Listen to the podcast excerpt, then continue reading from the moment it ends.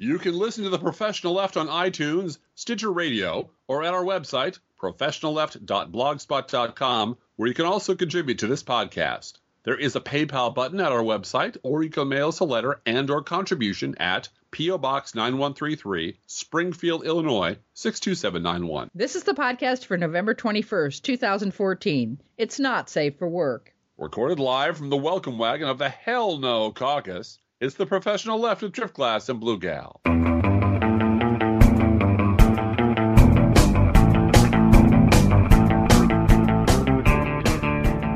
Hell no caucus. That's something that we heard on uh, Thom Hartmann this week. That it wasn't Obama who stopped the Keystone XL pipeline. That there's this hell no Congress, hell no caucus in the United States Senate being Yeah. led by Elizabeth Warren and Bernie Sanders Yeah. saying, hell no. Yeah. Well, apparently there were Democrats hiding inside the Democratic Party.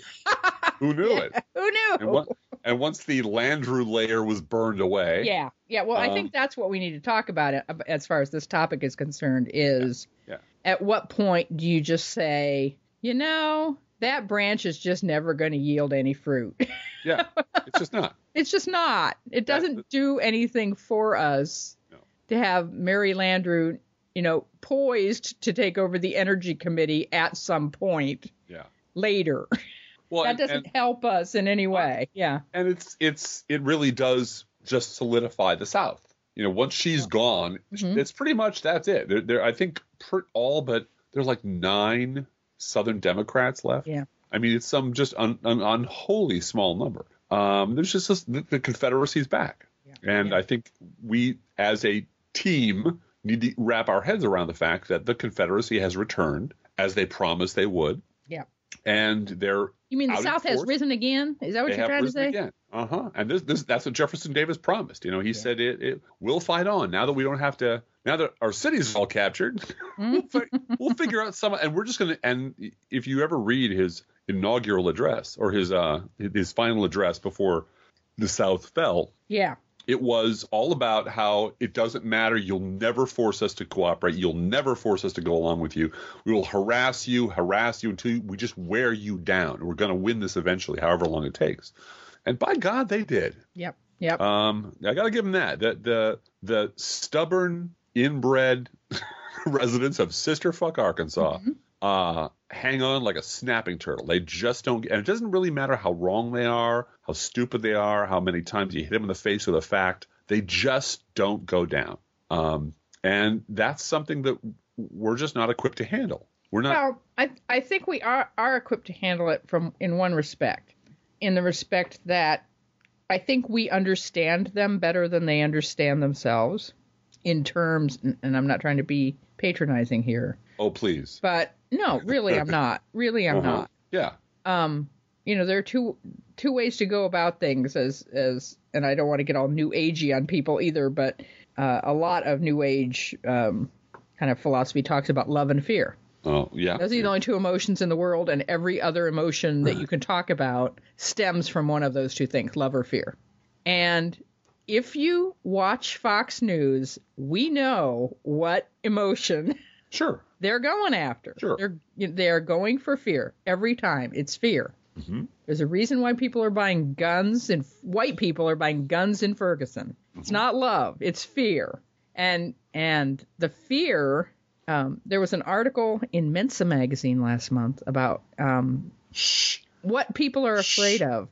Don't talk, don't talk about the M word. Don't talk about the M word. Uh, the the five there's there are five different fears that everyone has, and in the top three is humiliation. Yeah. Yes, that's. And being humiliated, being outcast because you're wrong, Uh huh.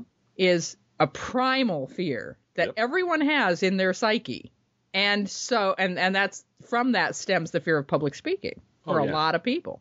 So if you have that fear of humiliation, you'll do and and and your people and your property and your lifestyle and your heritage and your ancestors have all been humiliated Uh huh. you're going to do everything you can to go into denial to prevent that from being Well- true.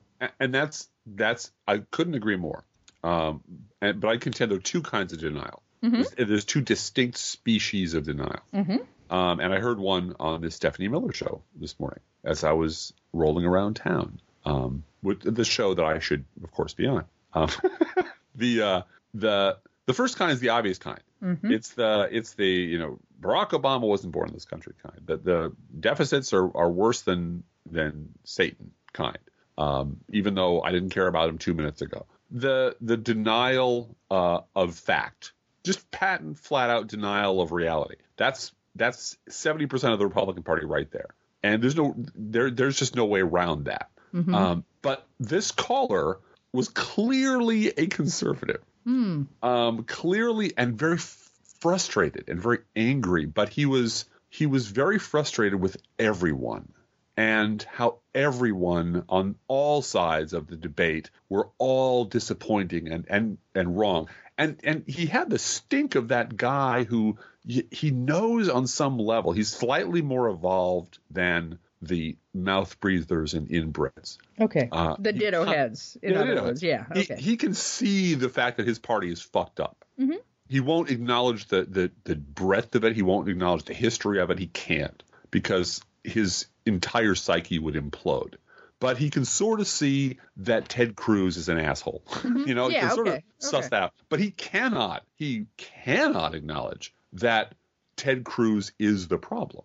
Mm-hmm. That his party is the problem. It has to be both sides Mhm. because Mhm. if Mhm. if only one side is the problem suddenly this essentially cowardly person who's desperately trying to avoid take being blamed for anything taking any responsibility for anything has to choose sides. Yeah. he has to man up he has to nut up and say the problem is the republican party is broken and and they're crazy and nothing short of burning them to the ground and starting over is going to fix them because they're they're lost souls. They've sold their souls they're gone as civic entities and and we have to proceed on that assumption from now on that, that we're they're, we're at war they're the enemy and they're not going to give us anything. Whatever they offer us is poison so don't Yep. take it we're, Yep. we're going to have to defeat them we're never going to compromise with them again we're never going to play nice with them we're never going to find common ground we're going to have to defeat them somehow and he cannot acknowledge that Yeah. so Yeah. everybody has to be to blame equally on all sides. And poor Stephanie Miller. I mean, I would have hung up on the guy.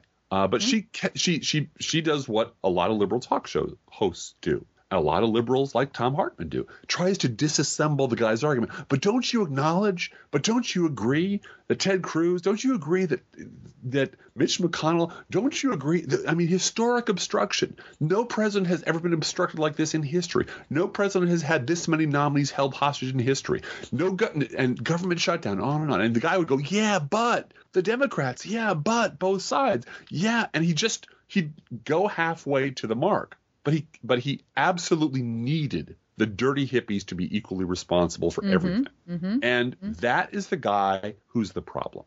That guy's the problem. Because, Because- of both sides. Because, he, has both being- sides to hide. He is, it. he is leaning hard on that crutch, man. Mhm. And if, if that crutch ever breaks, I don't know what he'd do. Drop out of politics, blow his fucking brains out. I don't particularly care, but I want him out of my way. And Mhm. the only thing that keeps him standing up is that crutch of both sides. That's what keeps him going. And so he's he's terrified of being humiliated Yeah. because he's clearly wrong. I mean, he clearly is up to his his lip his lower lip in bullshit. He realizes his party is full of traitors and lunatics, and and he's willing to sort of halfway go there, but he can't say. And we are entirely responsible for the fucking mess we're in. Because then where would that leave him? He'd either have Yeah. to become a liberal or he'd have to vanish from the face of the earth. He'd have to eat a lot of shit. And he's not going to do that. So our job is to break the crutch. Our job as liberals is to forget about the ditto heads. They're hopeless. You're never going to convert them. You're never going to reason with them. Go wrestle with a pig. You know, if you have all that, if you all have all the energy, go find a pig and wrestle with it for an hour because that's as much good as you're going to do arguing with fucking conservatives about anything.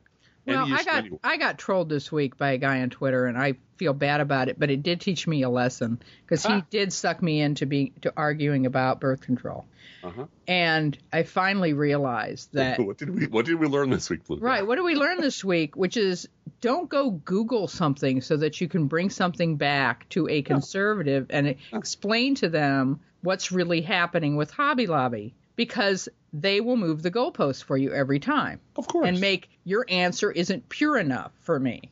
right. and you need to give me specific documentation that the owners of Hobby Lobby know that Chinese people are being forced to have abortions. And if Uh-huh. you can't prove that, Right. then they're good Christians. And they're they just don't want to pay for birth control out of my tax dollars, and you know, which makes no sense. Anyway, I realized at that point that my Oh. an- my answer to anyone along those lines who who wants to make the argument, I just don't want my tax dollars to pay for X, whatever it Right. is, Is fuck you. is fuck you. Uh huh. fuck you. I will not waste my time debating with someone who does not care about his fellow human beings Yeah. and refuses to share the blessings that he he it's always a he has received as a as an American. If you are not willing to share the the bounty that you have in your life with your fellow human being, I have zero time for you. The end. Blocked. Done. And that's it. But you know, Driftglass, you sent me an article this week I did. written by an alleged conservative. Yes, I did. And you and I, you said this is going to cheer you up and make you hopeful. Uh-huh. And it kind of did. it's from uh, the Chronicle. Houston Chronicle. The Houston Yeah, Chronicle. Houston I believe. Chronicle. Uh huh. Yep, Houston Chronicle. Uh-huh. By GOP lifer, Which Way is Right with Chris Ladd. Uh huh. the missing story of the 2014 election. And uh, he has found a dark side. He is a conservative Republican who has found a dark side to the uh, victories of the midterms for Republicans. Yes. Uh, his first sentence is Few things are as dangerous to a long term strategy as short term victory. Uh huh. Uh, Republicans this week scored the kind of win that sets one up for spectacular, catastrophic failure, and no one is talking about it. Um, Yeah. And uh, he called he calls it the blue wall. It's New England, New York, Pennsylvania, and Maryland, and New Jersey, which is all Democratic, yeah. and the West Coast, including Nevada, which is all Democratic, Yep. and uh, Minnesota, Midwest. Minnesota, Wisconsin, Illinois, and Michigan, which clearly vote Democratic in uh, Presidential elections. presidential elections. Yeah. Those states and New Mexico add up to 257 electoral votes. Right. And his point is a moderately good Democratic candidate for president Yes. has 257 electoral Going in. votes out of 270 Uh huh. stepping onto the stage before he or she says anything. Yep.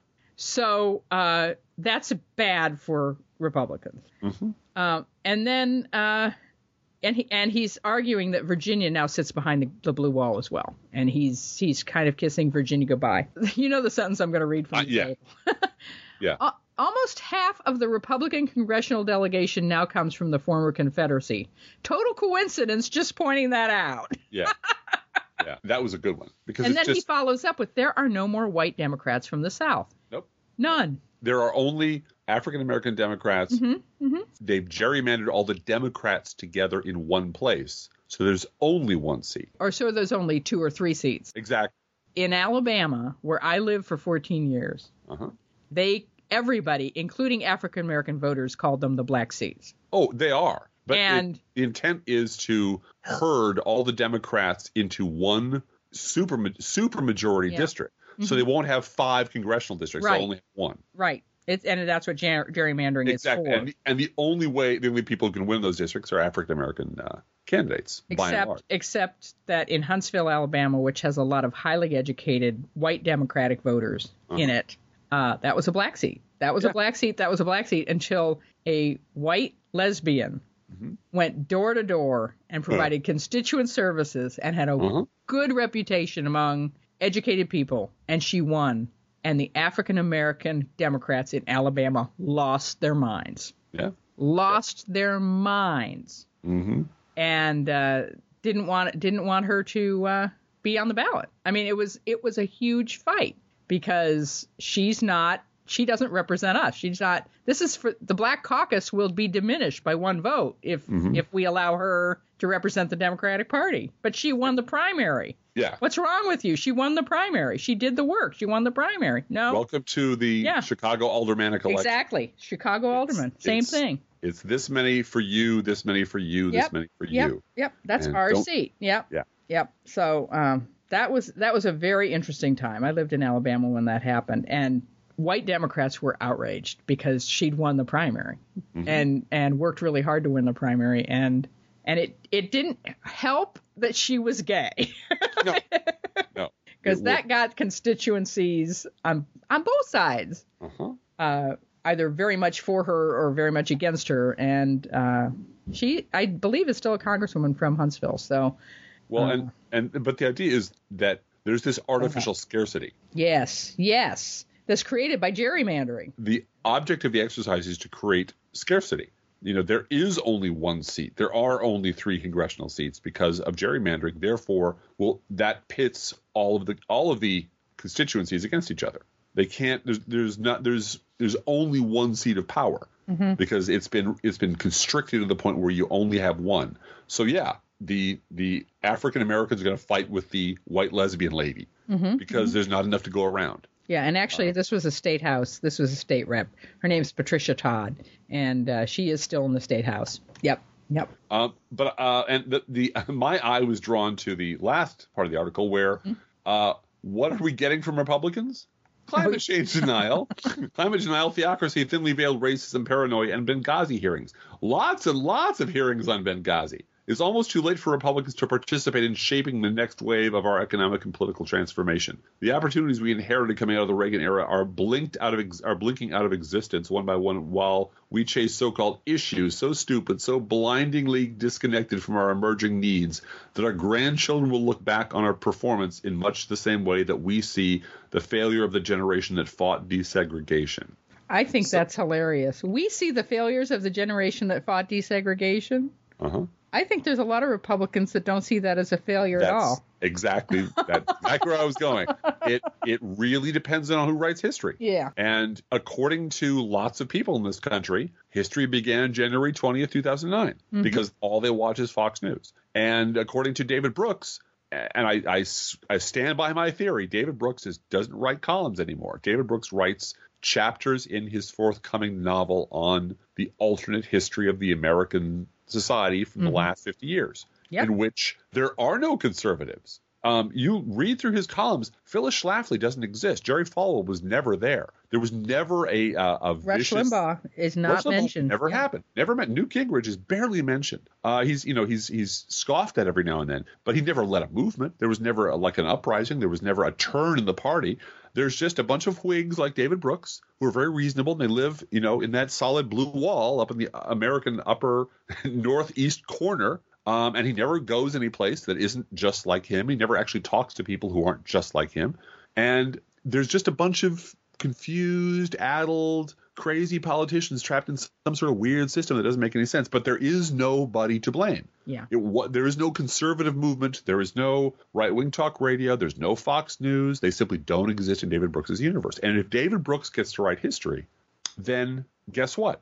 Future generations won't look back on this time and wonder about um, why the Republican Party lost its mind. They'll look back and wonder about the failed Obama presidency because Yes. that's that's how the Republicans are right. The, the recession will have begun at some point during the Obama presidency due to his Kenyan roots, and and and Benghazi will figure prominently uh, because that that's the history they have already know. That's the history they know already. That's what, what they remember. And remember, for them, history is just yesterday. Yeah. So the idea, I, I I use this as a literary trope every now and then in my writing, but and it's mostly out of desperation. It's mostly out of sadness that I'm writing this down so that at some point in the future, I'm hoping things aren't as fucked up as they are now, mm-hmm. and people can look back with some sense of clarity because we're in the middle of a of a shitstorm. We're in the middle of a Yeah. of a complete meltdown in this country.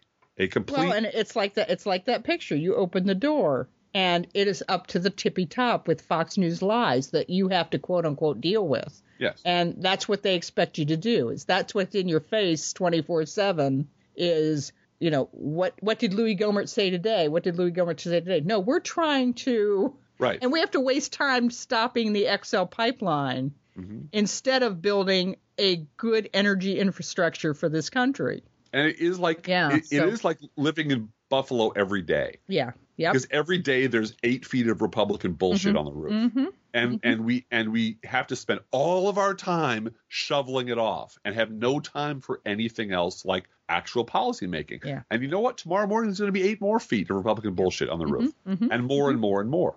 And so the idea that we should engage these people as if they Yeah. are Yeah. citizens that we have to respect, whose opinion we have to respect, I think is completely misplaced. You you don't engage their lives one at a time because they'll drown you. You engage them as a concept. Republicans generally are traitorous assholes who need to be gotten rid of. Mm-hmm. They are a cancer on this country. How do you deal with that when the person that you're dealing with is uh, a relative across the Thanksgiving table, though? I don't and this talk is about it.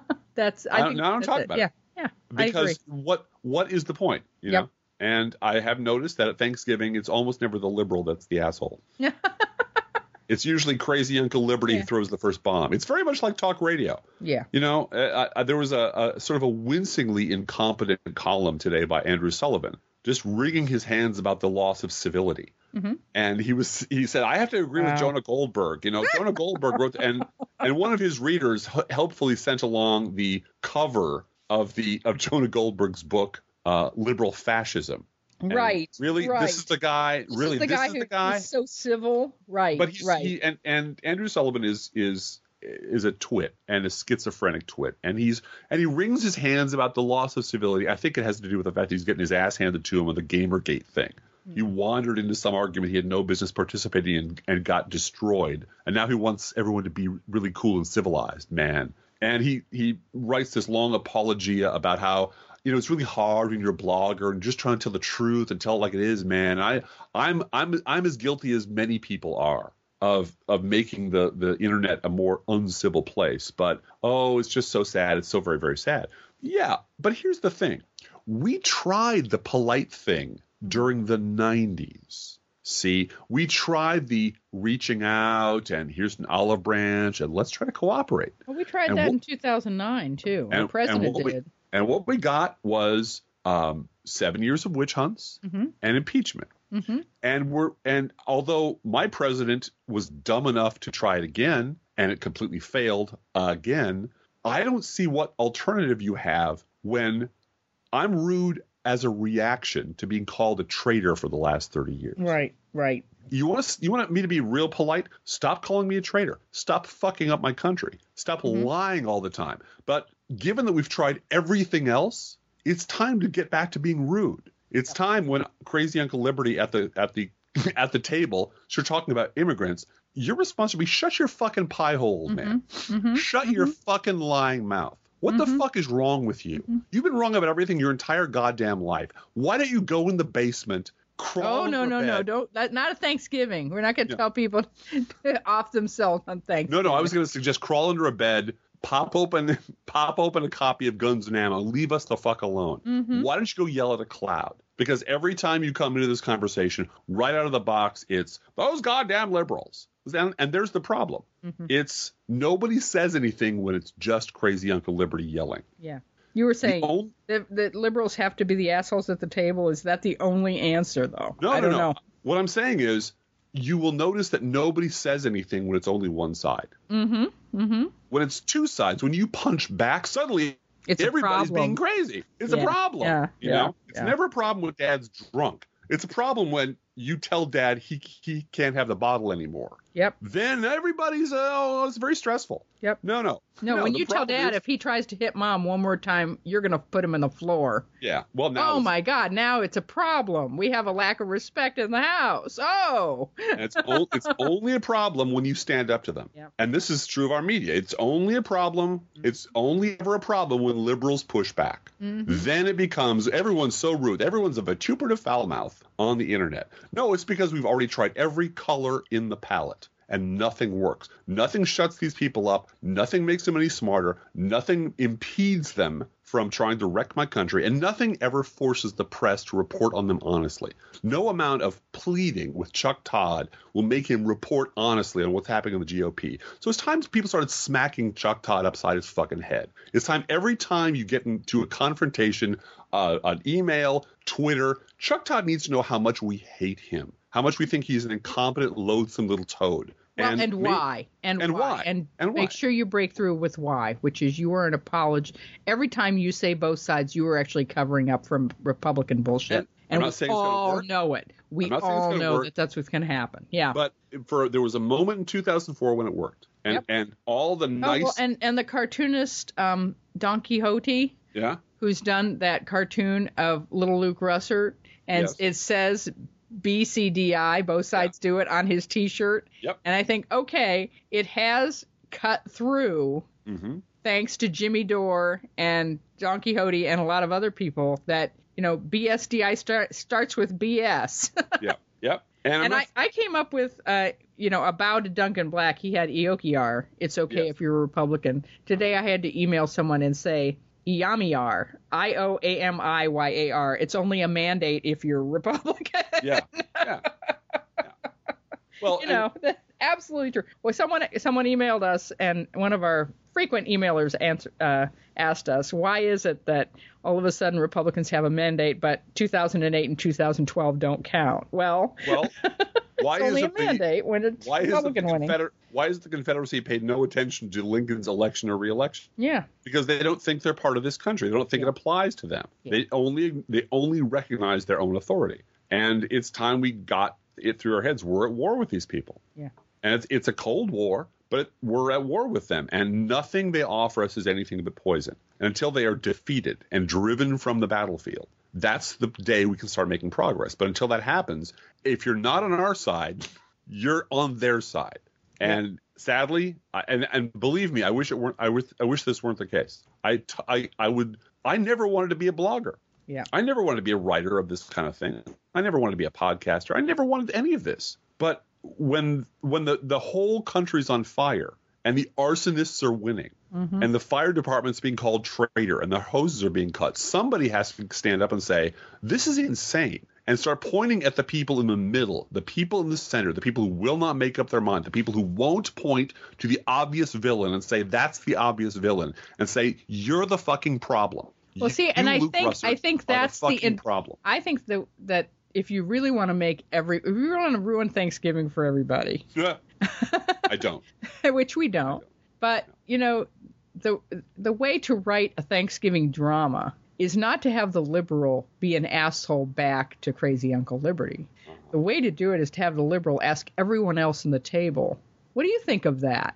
Do you think Uncle Liberty's right about that? Really? Really? You think that uh, you know Obama's out to destroy America? Really?" Put well, everyone else on the spot. let's not talk politics at the table. Both sides are equally wrong. Right. Oh, that's, that's what you'll get. that's what you'll where get. you're wrong. No. If You you, if you really want to if you really yeah, both want to sides didn't shut down the government. You don't believe that. You don't really believe both sides are equally wrong. You know Well, better than that. now you're now you're Stephanie Miller. Yeah.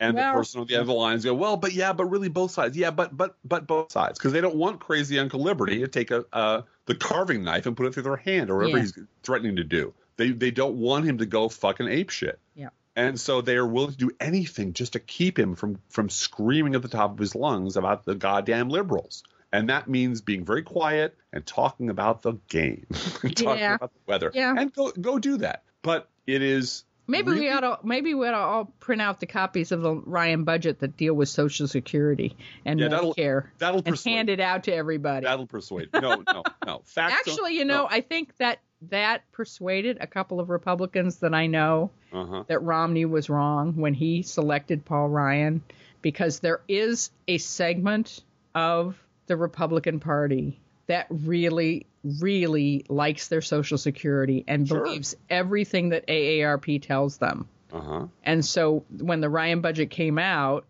and it really, really, really was, we're going to turn Medicare into a voucher system for 50 and under. Uh-huh. And that really was written up in the AARP Sure. documentation. Sure. That woke some people up to say, well, we don't want Paul Ryan representing us. You know, But so it was also the reason it was 15 under is because we're hoping that 15 and older are selfish bastards who don't give a shit. right and who don't care about their kids Right. but that turns out not to be the case and Mhm. and that we talked about that before that people do not think generationally when it comes to social security and medicare they think in No. terms of class No. and they know that their 51 year old daughter who's working at kmart on thanksgiving doesn't have a retirement plan except So- social security and medicare so Instead of, so somewhere between calling Uncle Liberty a liar Mhm. and putting off the Ryan budget, um, I would suggest offer to lead the prayer. oh Lord, please lead these Pharisees and hypocrites who Mm. cannot see the truth in front of their eyes away from the path of darkness and lying and bullshittery and into a larger, more holy place where they care about the poor and they care about the other and they care about the stranger and they care about the meek, just like Jesus wanted us to. Amen.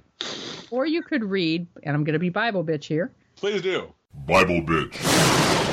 That's not scriptural. 1 John 4 uh-huh. 18. God is love. When we take up permanent residence in a life of love, we live in God and God lives in us. This way, love has the run of the house, becomes at home, and mature in us. Our standing in the world is identical with Christ. There is no room in love for fear. Well formed love banishes fear, since fear is crippling. A fearful life is one not yet fully formed in love. Amen. All right. Amen. Fear is crippling. You know, but when when Paul says that, when he says when love is mature in us, our standing in the world is identical with Christ. I think about what Douglas Adams said about Jesus. he was nailed to a tree for That's saying right. we should be nice to each other. That's or was right. that Monty Python? I can't. I know Uh, it was no, it was Douglas Adams. It was Douglas Adams. Yeah, nailed to a tree for telling other people they should be nice to each other. So So, let's let's let's remember what the fate of that that advice usually is. Well, it's denouncement from materialistic thought. Uh-huh. Absolutely. Yep. Those who are in a materialistic, selfish, fearful mindset will try to kill you, Uh-huh. either intellectually or physically, and you will have a broken heart, guaranteed. Yep. That those two things are guaranteed if you are following Christ. Yep. So, So grow up and get over it. Wait a minute. What about the ro- the, the, No. the fishes and the loaves and Bible the wine bitch all that good shit? No, that's dude. why she's Bible bitch because she Right. doesn't have any time for that. no, it's it's it is the ro- the road is very long and Yeah. hard, and most of you most of us fail Yeah, all the time. We fail all, all the time. Yep. So that's why we we tend to be a little more. In the long run, I'm a very hopeful person. mm-hmm. I really am. But in this third year of the Civil War, Mm-hmm. it's really important to me that we get our house in order so that we can have a long run. Yep. And I don't see any way to get our house in order if these vandals and lunatics are continually permitted to, as I've said before, toss cinder blocks into traffic and without any consequence or any punishment at all. We, we will never be able to get ourselves, get our legs under ourselves well enough to walk into the future as long as these people are allowed to cut us off every time we try. They have to be the, they are the problem. We, we really have to focus ourselves on the GOP, the conservative movement, is the problem. And we have to make sure that anyone in the media who reports otherwise um, is held to account for that. And I, I can't. I mean, you can. We have a little microphone here and a couple of laptops. But we did this at the height of the Iraq War. There were enough liberals who were pissed off enough, all singing with the same voice, all pointing in the same direction, that we pushed the press far enough that they had to start inviting people on to meet the press who didn't toe the goddamn party line. Right. Right. And then it, then we fell back again. You know, then it slid back into, well, you know, we're not a red America or a blue America. And I blame Barack Uh-huh. Obama, frankly, for that. But it is possible to do. It is enormously difficult, and no one person can do it on their own. But it is possible. But if we keep getting squirrel, distracted by every squirrel fucking thing that comes along, and, and chasing down every rabbit hole and getting into every argument with every lunatic who knows Mm-hmm. how to troll us, we're never going to get anywhere. Right. And I, I want to not uh, end this podcast without talking about Ferguson and and praying for the protesters in Ferguson. Um, John Lewis, Yeah. who you know was on that bridge in Selma, Yeah. uh, said Ed, about Edmund Pettus Bridge. advised protesters in Ferguson to pace themselves. And he said, and I'm quoting, be like a pilot light and not like a firecracker. A firecracker just pops off and it's gone. A pilot light will continue to burn. And that's where we've got to be uh, on and everything. Uh, Driftglass, and I, I, I also wanted to say uh, quickly, because you had said this in our conversation preparing for this podcast, the tragedy of liberalism is memory. We are doomed to remember, and we are doomed to debate those who do not remember. So, um, finally, t- uh, today it was published uh, a text from Tallahassee, Florida. Um, there's a man with a gun in the library. I love you. It was to her his her mother. Uh-huh. Uh, the shooting at Florida State.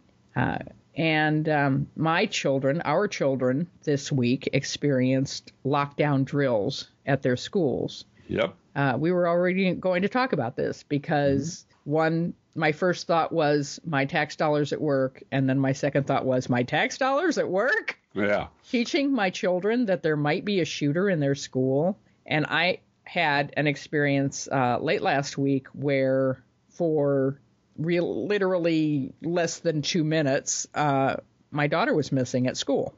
And I figured she was in the building somewhere, but I couldn't find her Uh-huh. it was the wrong daughter at the wrong school. She was at her sister's school trying to find her sister, and and uh, she instead of instead of being where she was supposed to be to meet her sister, she just said, "Oh, I get to run all over my sister's school and look at everything."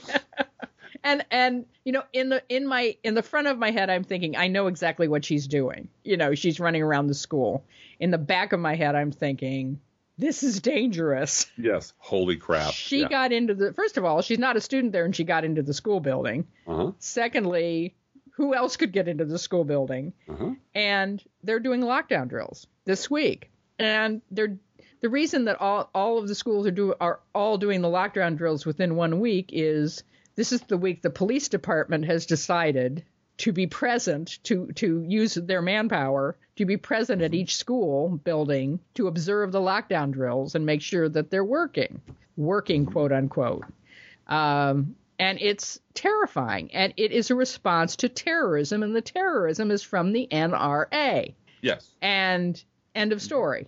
Um, but I wonder. Uh, you and I were talking at lunch about duck and cover. In the Yeah. 50s and just teaching a whole generation of school children and you know the the the stated purpose was to teach a whole generation of school school children that they were safe Right. by giving them a drill in response to an insane situation Right. whereas what they really learned was don't trust authority Right. Well, that I In I the think end. they yeah in the end that they I mean this was a this way to, generation yeah this was a way to give kids something to do other than panic. Yeah. Well, there's and a that's what plan, these don't lockdown worry. drills. That's what these lockdown drills are too. Yeah. Yeah. And and the same generation later found out that pot wasn't going to kill you or make you insane, and that Richard Nixon was actually the lying, thieving uh, Mm-hmm. monster that everyone on the left said he was, and that we've been lied to in Vietnam for 15 years, um, and that J. Edgar Hoover bugged everybody, including Martin Luther King. And holy crap, all the people who've been telling me how to live my life and the rules we're supposed to live by, and law and order, and and black and white, and he, all the authority figures in my life turned out to be liars. Yeah. And that's sort of what happened. That's when the '60s went boom. That's what came, that that's where it came from. It was a it was a because remember people stayed clean for Gene. Yep. You know, there were all kinds of well dressed, clean shaven young men. If you wanted to be in a protest march, especially a civil rights protest march, you goddamn be- better wear your Sunday best because you're going to Yep. be on TV. Suit and tie. Um, and so or nun's idea- habit. You can wear your nun's habit to the protest habit. march. your your collar or your habit, whatever you want. Um, but the idea was don't freak out the squares. Yep. And at some point, it got to be wait a minute, the squares are the problem. hmm The the people who keep us believing things that are patently untrue for apparently really nefarious reasons, they're the problem. And so, yeah, I kind of wonder what happens ten years from now to the kids that we're teaching lockdown drills to. Yeah. That's what I Um, wonder. I really yeah. do. And I'm I'm raising three of them, and I'm scared for them. I'm scared Yep. for them now, and I'm scared for how they're going to react to this. Their generation is going to react to this in the future, and I'm really um, Well, I mean, I pray for them every day because they're my Yeah. children. Listen, we are still looking for your letters. Uh, send us a letter for our Thanksgiving show. Uh, if you don't know what to write about, let us know how you will be making the world a better place in the future months and years. And we had a wonderful thing happen on our Facebook page this week. I was so happy. Uh, there was, it came across my computer screen, a school in Milwaukee. An English teacher was looking for 21 copies of Fahrenheit 451 for his classroom via Donors Choose, which is a great charity to go to. And uh, I posted it at our Facebook page, and Molly, who is a frequent contributor to our podcast, and we're very grateful to her, uh, she did not put she did not put um, "fuck you, Scott Walker" on our Facebook page because she No. she thought the kids would see it. yes. Bless her But heart. she decided to fund uh, the Fahrenheit 451 project after seeing it at our Facebook page. And 100%. Yeah. 100%. Well, and it, they had already received contributions, so she just topped them off completely. Uh-huh. And Yep. what a wonderful thing to do. And uh, it just made me smile that here is a school with high poverty and students that uh, need good literature that they can really engage their that can engage their thinking. I'm not going to say set themselves set their imaginations on fire because that would be way too punny, but Yeah. uh, Fahrenheit 451. You don't want to make the fire puns, but No. uh, No. it was uh, it was a lovely thing to do, and and what a nice connection to make. So, uh, and he and the teacher emailed both of us and uh, said thank you. So we're all very excited about that. Let's do a little shout out to Scott in Ohio. Yay, Scott. Thank you, Scott. Scott Thank sent us so a much. laptop, and we are working on it. I um, I'm a Windows person. I'm adjusting to. He sent us it. It has Windows on it. And Windows is very slow on this machine that he sent, and he warned me about that. It also has Linux on it, and it was my first real experience with working with Linux. And Linux is very clean and very nice. Um, now I'm trying to make sure that the the Linux side of this computer can run all of the software that I need to produce the podcast. So Yeah. uh, I worked on that today and got quite a quite far, and hopefully by next week we'll be working on a Linux machine for uh, the podcast. Well, and- we'll try. and you discovered, and this is incredibly generous. Thank you very much. Yes, Scott. thank you, Scott, and his wife. Yeah, thank you very much. Well, and you discovered, for example, one of the pieces of software we use has not only been discontinued, but it's been hollowed out. Yeah, well, it, it's been uh, the the file for the Linux. Uh, you can still download it for Windows. Uh-huh. Levelator, the Levelator software from Conversations Network, which we use to clean up our sound a little bit. Uh, Conversations Network doesn't support it anymore. They don't. Uh, re- they don't advertise it anymore. They aren't working there anymore. And but you can still download the at least the Windows version. But the Linux version downloaded and gave me a file called Conversations. This is really going into the weeds, but called, a file called Level Levelator that didn't have anything in it. So it was- it was empty. whoops. so It was a little joke. yeah, and and it's a real white wine for me to go. I want my levelator. Yeah, I'm not going to work on Linux if I can't have levelator. But, but it's for all of you people out there. I assume 93% of you um, have laptop horror stories. yeah, Um, it, it's there's a moment when you're working on a problem when you realize, holy crap, this is going to tip over a lot of dominoes. yeah, I now have to solve 17 problems just to get back to this one. Mm-hmm. Yep. And that's the moment when I usually just say, you know, fuck it. I'm going to go to, I'm going to go, I'll find another solution. But um, my wife is far more patient than I am uh, and far more virtuous in every way. oh, for So, uh, but it's, it's just, that's something we can all share, I think. That, yeah, that, that mounting sense of, oh, yeah, that solution to this silly little problem I'm having uh, is going to take me 18 hours. And I have to call some guys I know in the Pacific Rim who aren't exactly uh, white hats, but they might have the solution. We we live in the same world you all do, and and we these are first world problems, man. These are you know that these are such we are so privileged and so fortunate yep, um, and so lucky to have um, uh, live in the country we live in and have the tools and toys we have at our fingertips and have to wonderful people like you who and have listen to friends us. like Scott Yeah. and Lauren. Lauren is Scott's wife, and it's Yeah. her laptop, her It's- college laptop, apparently that I have in front of me now. So. Uh, So deeply appreciate you forwarding that on. And uh, the only thing that I, I'm now afraid of, Drift Glass, Uh-huh. is that when I wake up tomorrow morning or the morning after this podcast is is posted, 700 Linux guys writing me saying, "Well, what you Why- should do is this." Why be afraid? You know it's going to happen. Yeah. I I know I know that as passionate as I am about our Lord Jesus, Yes. Linux users are much more passionate Oh, yeah. than I am. Yeah. Oh, and if you want to, if you want to start a pitched battle at our dining room table, which um, ask what the best gaming platform is among Oh my God! age age ranged ten through 12 year old and sixteen. Oh my Uh-huh. God! Yeah. Ask them whether Xbox Three, what whether what makes a better Christmas present. Do you want a refurbished PlayStation? Or do you want a refurbished Xbox?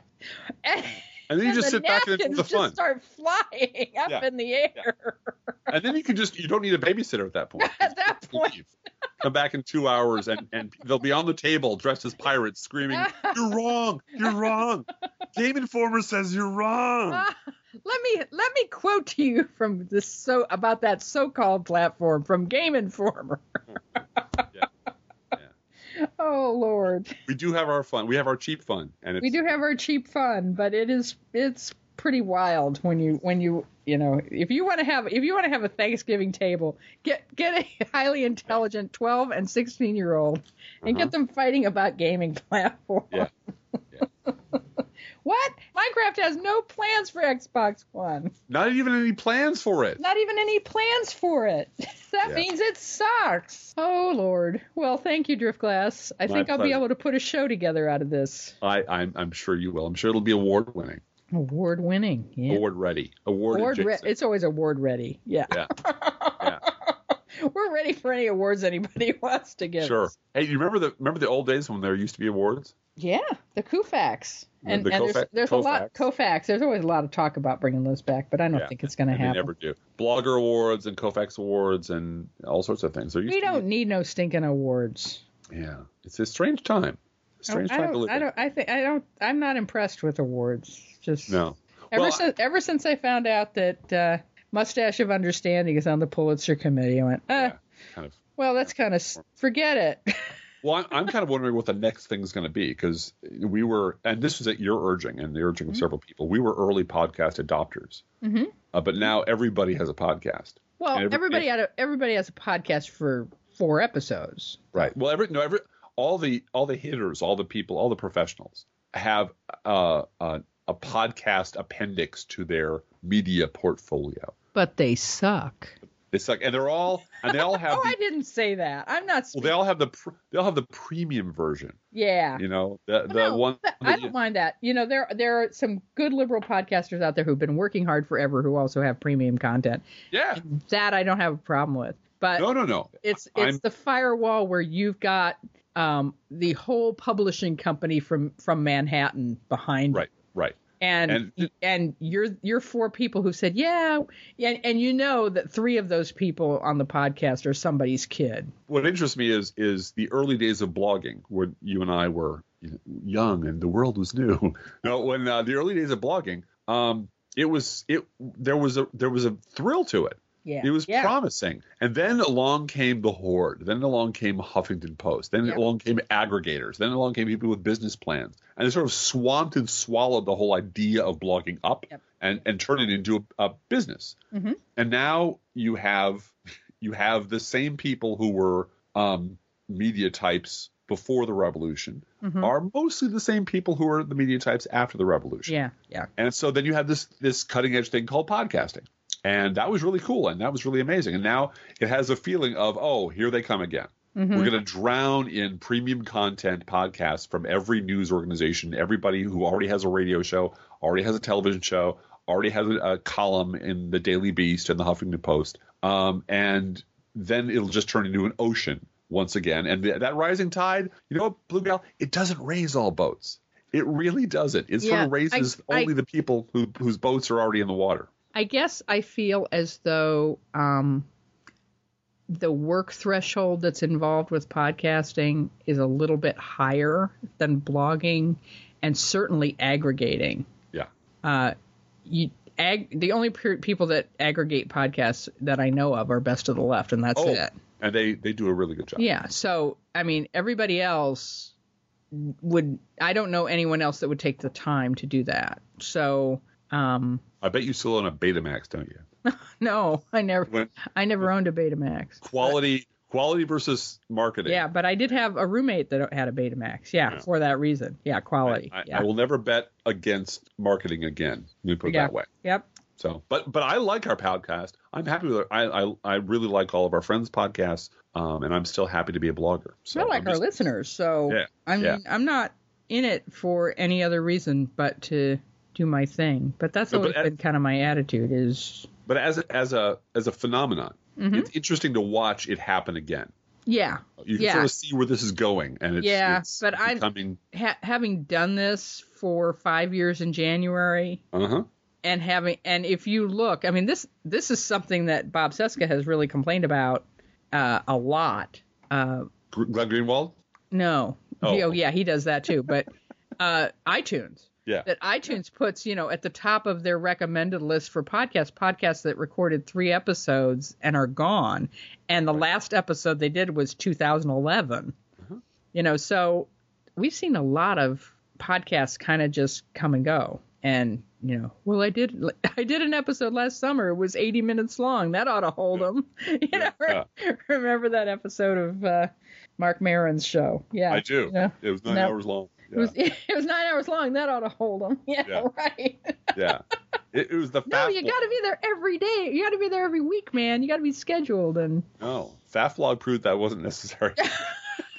Faf blog, we still go back and read Faf blog every Sorry. once in a while. Damn Sorry, it! that's, I that's, sent him money, I know. whoever that was. I know. It was Fafnir. Fafnir. Fafnir. Fafnir had a job someplace. Oh, yeah. as as a writer. Yeah. So yeah, I'm not. Yeah, that's We were just we were just his summer thing.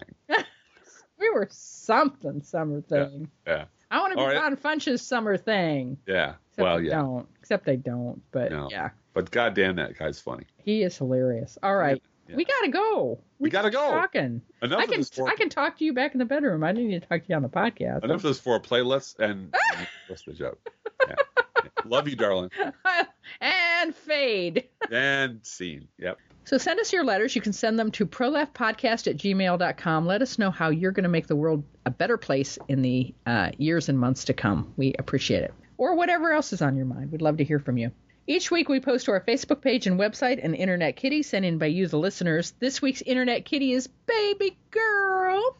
She's an adorable cat, and you really ought to go check her out at our Facebook page and website.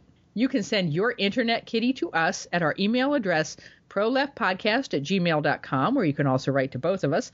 Feel free to write us. We love hearing from you.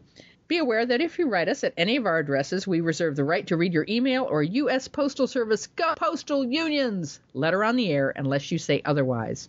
So, Drift Driftglass, how are the internet kitties doing this week? Well, Golly, internet kitties are not interested in tasting your damn kale recipe. Let's think about living. Let's think about loving. Let's think about the hooping and the hopping and the bopping and the loving, lovey doving. Let's forget about the whine and the crying, the shooting and the dying, and the fellow with a switchblade knife. Let's think about living.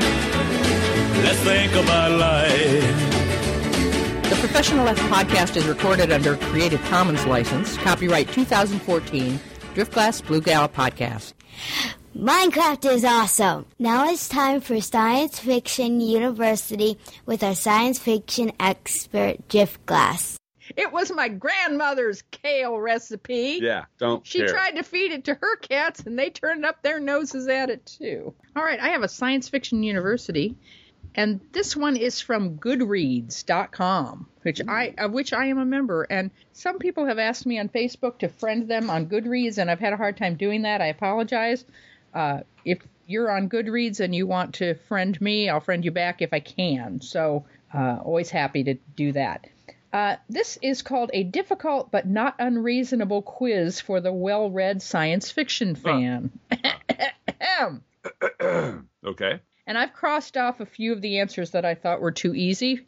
And so there are 17 questions left after that. So let's see how you do. Crap. No great inflation. Okay. fine. Right. Okay. And and by the way, these are presented as multiple choice. In most cases, I'm not going to do that with you. Ah, But if you decide that that's what you want for a hint, I'll be glad to do that. All right? You darling. just ask. All right. All right. Question one.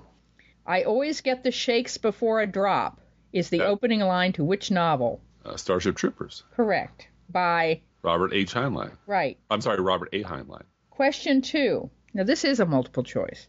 Of these science fiction authors, which one was not the editor of a science fiction magazine? Oh, Ben Bova, Frederik Pohl, John W. Campbell, or Edgar Rice Burroughs?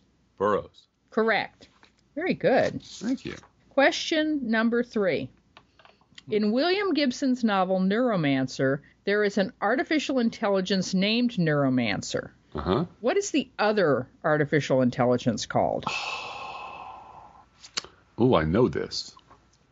Um, it operates through a kernel whose empty eyes see nothing but blowing empty winter fields. The goal of the computer is to become fully artificially intelligent. Oh, wow. There's a lockout device that does not allow its physical lockout, a key that will not allow it to um, realize its full potential and essentially take over.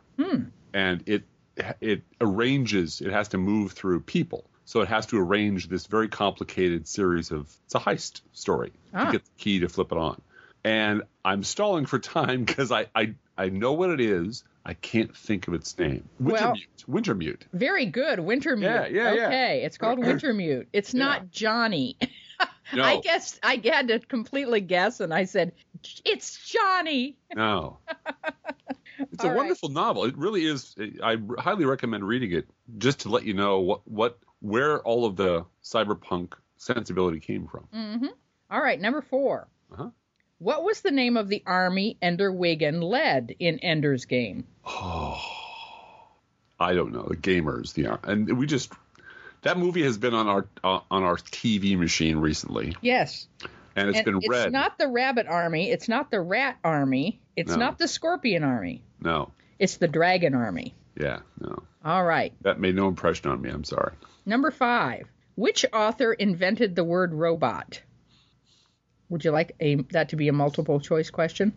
Um, it's yeah, because Okay. it's. I think that I think that it was called Quimby's Usiform Robots. Q U R was the story, I think. Oh, But give me the names. I think I'll be able to pull. okay. Is it Isaac Asimov, No, Karel Čapek, H.G. Wells, or John W. Campbell? Čapek. That's correct. Uh huh. All right. Number six. John, the protagonist of John Scalzi's Old Man's War, is how old? How old is he when he begins his military duty? Nine hundred. He's 75. Oh, okay. I had no idea. And I I follow John Scalzi on Twitter. He said, And good it's, he's that's younger than a lot of U.S. senators, I'll tell you. I know. I know. Well, now, right. Apparently, it's now uh, really, really old man's war, old man's fight. Only Yeah. slightly old man's fight. So, Number 7 Uh-huh. Bob Broadhead, the protagonist of Frederik Pohl's Gateway, uh-huh. nicknames his therapist Siegfried von Shrink. What makes Siegfried unique? I have no idea. Siegfried is an artificial intelligence. Oh, well, that was obvious. I thought it was something more. Number eight. Uh, this is a multiple choice. Okay. His or her science fiction books often include genetically manufactured dragons. Is it Andre Norton, Vernor Vinge, Anne McCaffrey, or Madeleine L'Engle? Uh, Anne McCaffrey. That's correct. Number nine. How does the I'm not even going to give you multiple choice for this one. How, how does the virus kill its victims in Michael Crichton's Andromeda Strain? Oh, uh, it turns their blood to goo. This crystallizes their blood. That's correct. Yep. Number 10. In The Island of Dr. Moreau by H.G. Wells, what do Dr. Moreau's creatures eat that they are not supposed to? Quiche. As I recall. Tacos. No, no, it's rabbits. Oh, okay. All right. Number 11. This, you're going to get this one. I probably should have crossed this one off, but I, I had to put it in because it Okay. pushes, pushes all your buttons. It'll make Ah. you happy. This Edgar Allan Poe story is alluded to and heavily drawn from in Ray Bradbury's The Martian Chronicles. this Edgar Allan Poe story is heavily drawn Mm-hmm. is from. is heavily drawn from and alluded to in Ray Bradbury's The Martian Chronicles.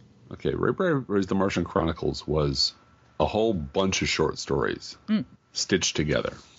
So it could be, and it was a story by Poe, not a poem. Uh, story. I believe so. Yeah, story. and it would have to be something really. It wasn't premature burial, and it wasn't the fall of the House of Usher. So it would have to be either a cask of Amontillado or the Telltale Heart. This answer that they give is the fall of the House of Usher. Oh, okay. Okay. Yeah. No, I'm sorry. I just that went right past me. Okay, number 12. In That Mary was an easy one. Holy crap! Well, it's just it had Poe and Bradbury in it, so I thought Yeah. you would love that question. But I did. I love the question. I hated the answer though. uh, number 12. In Mary Shelley's Frankenstein, the creature demands what of Victor Frankenstein? A bride, That's correct. a Now- chick, like yeah, every a guy. companion or mate, yes. yes. hmm Uh, number 13. In Neal Stephenson's novel Snow Crash, what does Raven keep in his motorcycle sidecar? Let me see. I think Raven's a pizza delivery guy. Mm-hmm. So I think he keeps a magnetic harpoon that he latches on to passing vehicles to tug him along. Oh. No, it's actually a nuclear weapon. Oh, see, got that wrong. A mini nuclear weapon. All right. I should read that novel more carefully. I Number the 14. nuke in the sidecar. Number 14. What is the name of the substance capable of freezing all water on planet Earth in Kurt Vonnegut's novel Cat's Cradle? I believe it's Ice Nine. Ice 9, that's correct. Yeah, great, a great a MacGuffin. Yeah. Wonderful. Everybody needs Ice 9. Let's go get it. Okay. Um Yeah, Number cool. 50. Apparently, Buffalo has plenty of it. poor Buffalo. Oh, we're feeling so so much sympathy for you right now. Uh, I was in Erie, Pennsylvania in, in '78, so I know I I've been through this. It's it's awful. Uh, Just, I wish them the strength to get up on the roofs and shovel it off because it's getting to the point where Yeah. the houses are going to start collapsing. There's that much snow. in Well, there's Buffalo. a at open thread at Crooks and Liars tonight, Thursday, of um, you know someone decided, well, I probably ought to go out and try to shovel, and he opens his door, and there is no outside. It's just No. a wall of snow. So yeah. All right, number fifteen. In Larry Niven's Ringworld, why is Teela Brown invited on the Ringworld expedition? She is genetically lucky. That's correct. Number 16. Name in order. Oh crap! I, there was, I was told there'd be no math. Name in order the books in Isaac Asimov's Foundation trilogy. oh, Foundation. Mhm. Uh, hold on a second. Foundation, Foundation, and Empire. The second Foundation, Very good. Woo. and there's the fourth one that I always get wrong. There's Foundation in robots and Foundation in dragons, and so but those are the those are the three cardinal ones. All right. Num- the last one, number 17. What is the name of the very cold planet in Ursula Le, Guin's The Left Hand of Darkness? the darkness, yeah. Um, Name of the cold, very cold planet. Yeah. Man, I can see the cover. I know that she uses an ansible to uh, the, the the scout there uses an ansible to communicate with the what's it called? It's called the um the um the name of the galactic organization that he's a part of. At the people they Kemmer when they change gender. Oh, I'm sorry, spoiler alert. People change gender in the story. um I want to say snowfall, but that's not it. I don't know. It's called Winter. Winter? That's okay. Fine. Fine. Thank you very much. That was very good. You did very well on that one, as I expected you would. Thank you. That was a really fun test. It was a Thank you fun for, test. Uh, pulling that one out. I Uh-huh. really appreciate it. Yeah. Uh, We'll do more later. And um, th- that's great. I love you. And thank Oh, the Ekumen. The Ekumen is the name of the global, the galactic government to which this planet is a part. Okay. Yeah. See, that's important, right? it's important to me that I remembered that. That's all. See you next week and happy Thanksgiving, everybody. Bye, everyone. Bye.